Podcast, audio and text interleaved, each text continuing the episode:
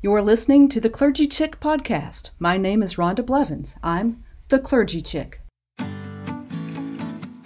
From January 19th, 2020, at Chapel by the Sea in Clearwater Beach, Florida.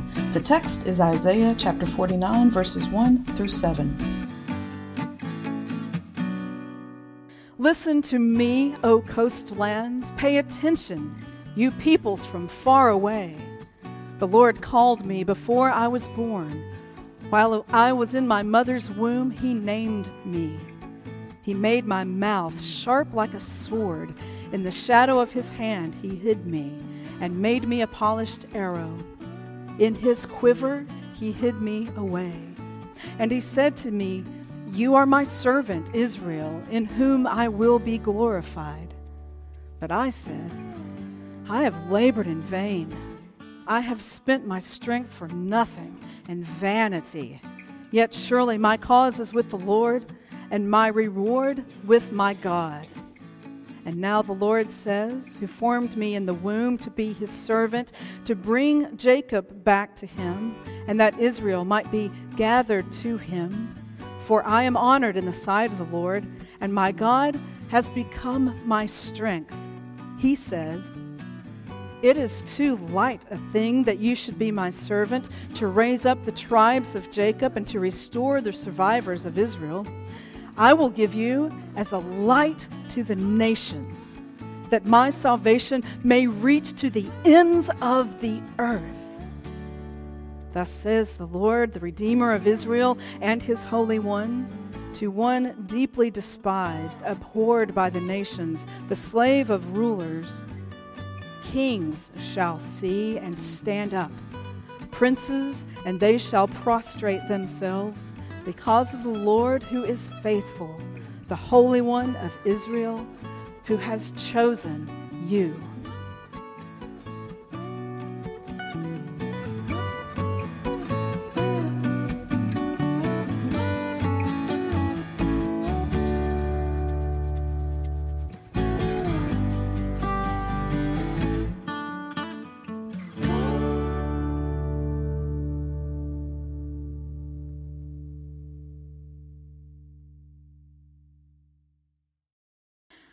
I've got a six year old at home. You know, the one that was really squirrely up here this morning? That's him, know. And he, I, where does the time go? Six years old. I just, I remember when he was a baby in my arms and cooing and wiggling, and, and now he's tying a shoe and playing baseball, and the personality, oh my goodness. One of the things that happens at my house from time to time with his 12 year old brother is that his 12 year old brother will taunt him. I don't, you, you probably never had kids who argued, but me.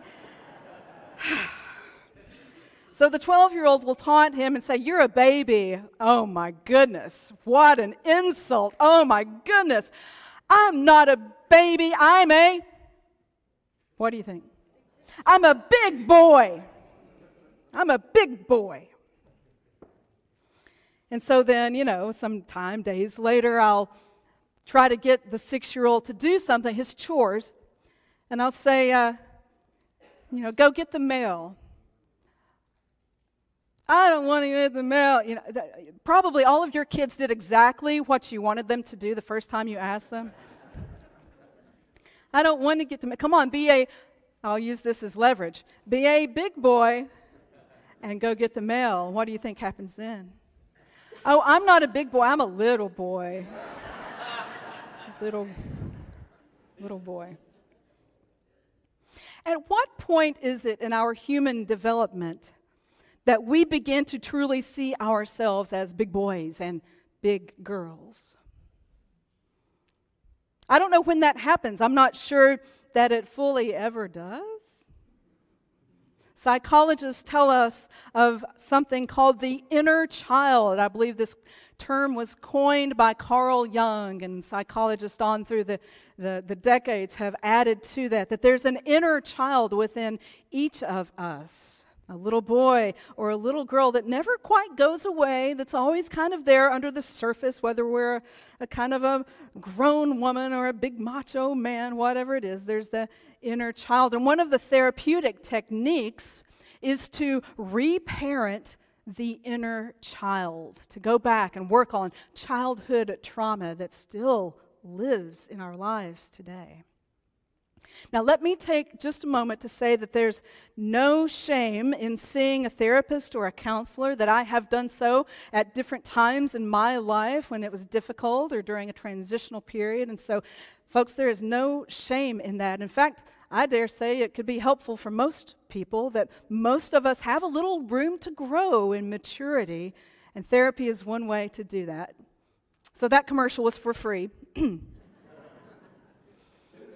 And whether or not you think that this idea of an inner child is a bunch of hooey or not, here, here's my experience that when I find someone who's really difficult to love, and may, maybe that's not your experience. Maybe you love everyone easily. Maybe there's no difficult people in your life. But when I find someone difficult to love, and I want to try, I'll imagine that person as a little boy or as a little girl, small and vulnerable and weak and in need of love. And that helps me find my place of compassion for the guy that just cut me off in the roundabout. now, what does all this have to do with Isaiah 49? I'm about to tell you. In the passage that I just read, we find Isaiah, we discover his inner child. What do I mean by that? Listen to some of the language uh, that hints to the idea that Isaiah is kind of, the, the inner child is coming out here. Isaiah refers back to when he was a fetus, if that's not a strong enough hint. He says, while I was in my mother's womb. He says this twice in, this, in these seven verses, talking about the womb, formed in the womb. And the second one is even more overt. It's not a hint at all that Isaiah is feeling pretty small. He says, he says, I've spent my my strength for nothing and vanity. He's feeling weak, he's, he's feeling small. And it makes me wonder if Isaiah is having a midlife crisis. Maybe he needs to go buy a new car, a sports car, a little red sports convertible, maybe. Move to Florida. Midlife crisis, Isaiah. He's feeling small. Have you ever felt small? Or is it just me? Oh, just me? You ever maybe find yourself playing the comparison game? Like looking at other people and the, and the big house that they live in, and the nice car that they drive, and the beautiful family that they've raised, and, or maybe it's their resume and how successful they are, and you think, I just don't measure up. Where have I spent my life? My goodness. Let me just say that playing the comparison game it's always going to be detrimental to our sense of self worth. Because there's always going to be someone richer, or someone smarter, or someone more successful, someone prettier. So don't play the comparison game, just don't. That's, that's for free as well. And maybe it wasn't that that Isaiah was doing. Maybe he wasn't playing the comparison game and that's why he was feeling small. Maybe it was just a sense of not living up to expectations. God's expectations, or more than likely his own expectations for himself. That, there was something big I was supposed to do, and it's been, it's been small. The word in, in the Hebrew there, nothing and vanity. I've spent my strength for nothing and vanity. The word there is tohu Hebel. Tohu Hebel. It could also be translated chaos and vapor. I've spent my life for chaos and vapor. Isaiah is feeling pretty small. But then God speaks into Isaiah's tohu hebel God speaks into Isaiah's nothingness and vanity. God speaks into Isaiah's chaos and into his vapor. And God says, Listen up, Isaiah. He says, It is too light a thing that you should be my servant to raise up the tribes of Jacob and to restore the survivors of Israel. Now, I will give you as a light to the nations, that my salvation may reach to the ends of the earth. In other words, Isaiah, your vision is too small, it's too little. I still have big plans for you, like global plans. In other words, God's telling Isaiah, I'm not done with you yet. And if we hear the whispers, we can hear God saying the very same thing to each of us. If you're alive, and that's debatable for some of you. If you're alive, it means that God is not done with you yet. And sometimes I hear people, maybe it's in their twilight years, or even, even people in midlife, kind of thinking that, that their best years are behind them. Or even if you're on the earlier end of the spectrum, if you're a younger adult and wondering what it is that you're supposed to do with this life you've been given, wherever you are, God is not done with you yet. I know this because you're still alive. There's, uh, in this life of faith, there's kind of two, two ends to the life of faith. There's a life of action, and then there's a life of contemplation. There's a life of doing, and there's a life of being. And in the life of contemplation and the life of being, one of the, the most powerful lines that I've ever read or, or heard spoken is, is a phrase by medieval mystic Meister Eckhart, who said this If the only prayer you ever pray is, thank you, that will be enough.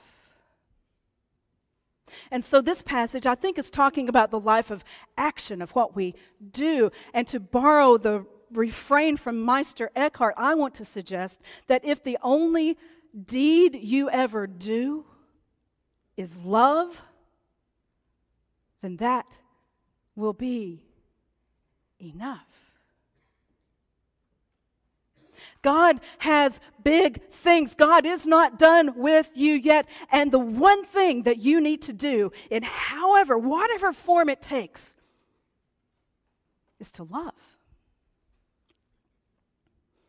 God is not done with you yet, and God is not done with us yet. It's like God is saying across the ages, your vision your vision is too small. It's, it's too little. I've got big plans for you, Chapel by the Sea. I've got global plans for you. What? Global? What? Think about it. Every Sunday, and this just, just happened over the past couple of months. Every Sunday, we live stream our worship services. If you're joining us by YouTube, we're so glad that you're here this morning. We're live streaming right now. Anybody, anywhere on the planet with access to the internet can be watching us. We are global. And then we upload it on YouTube, and at any point in, in, in the near future, someone can watch the service and join us. And, and not only that, but back in August, I launched a, a podcast that puts the sermons out there in podcast form. Did you know that over the past six months, I've had 500 listeners on the podcast.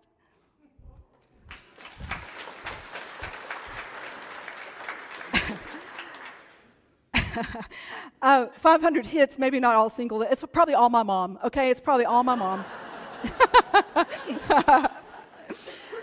had over 18, over the past six months, we've had over 1,800 views on YouTube. Folks, we're already global whether we want to be or not. Next, uh, in April, a world renowned progressive theologian named Diana Butler Bass is holding retreat for clergy women and other women in spiritual leadership. And guess where she's going to hold that retreat? Right here. At our little chapel by the sea. We're going to have the chance to offer Christian hospitality to clergy women from across the, the North America, maybe beyond, right here. We get to do that. We're global, folks. Our vision has been too small. And I'll tell you, I just said little chapel by the sea. I promise you this that's the last time you'll ever hear me refer to this church as little chapel by the sea. You know why? Because God says your vision's too small. It's too little. I've got big plans for you. I've got global plans for you. This year, we enter our 71st year of being church together. And while other churches are closing their doors, we just keep on keeping on. Chapel by the sea. And over the past 70 years, which I haven't been a part of that history except for the very tail end, build a strong and healthy and vibrant and loving community of faith locally based here on Clearwater Beach. And what I wonder is if the next 70 years we build on top of that local presence to think of ourselves as having the capacity to have global reach because our God is big and our reach should be as well. So, my challenge to you for yourself as an individual and for us as a church is to recognize how enormous our God is and to let God challenge us to expand our vision that we might love more. Because if the only deed we ever do is love, that'll be enough.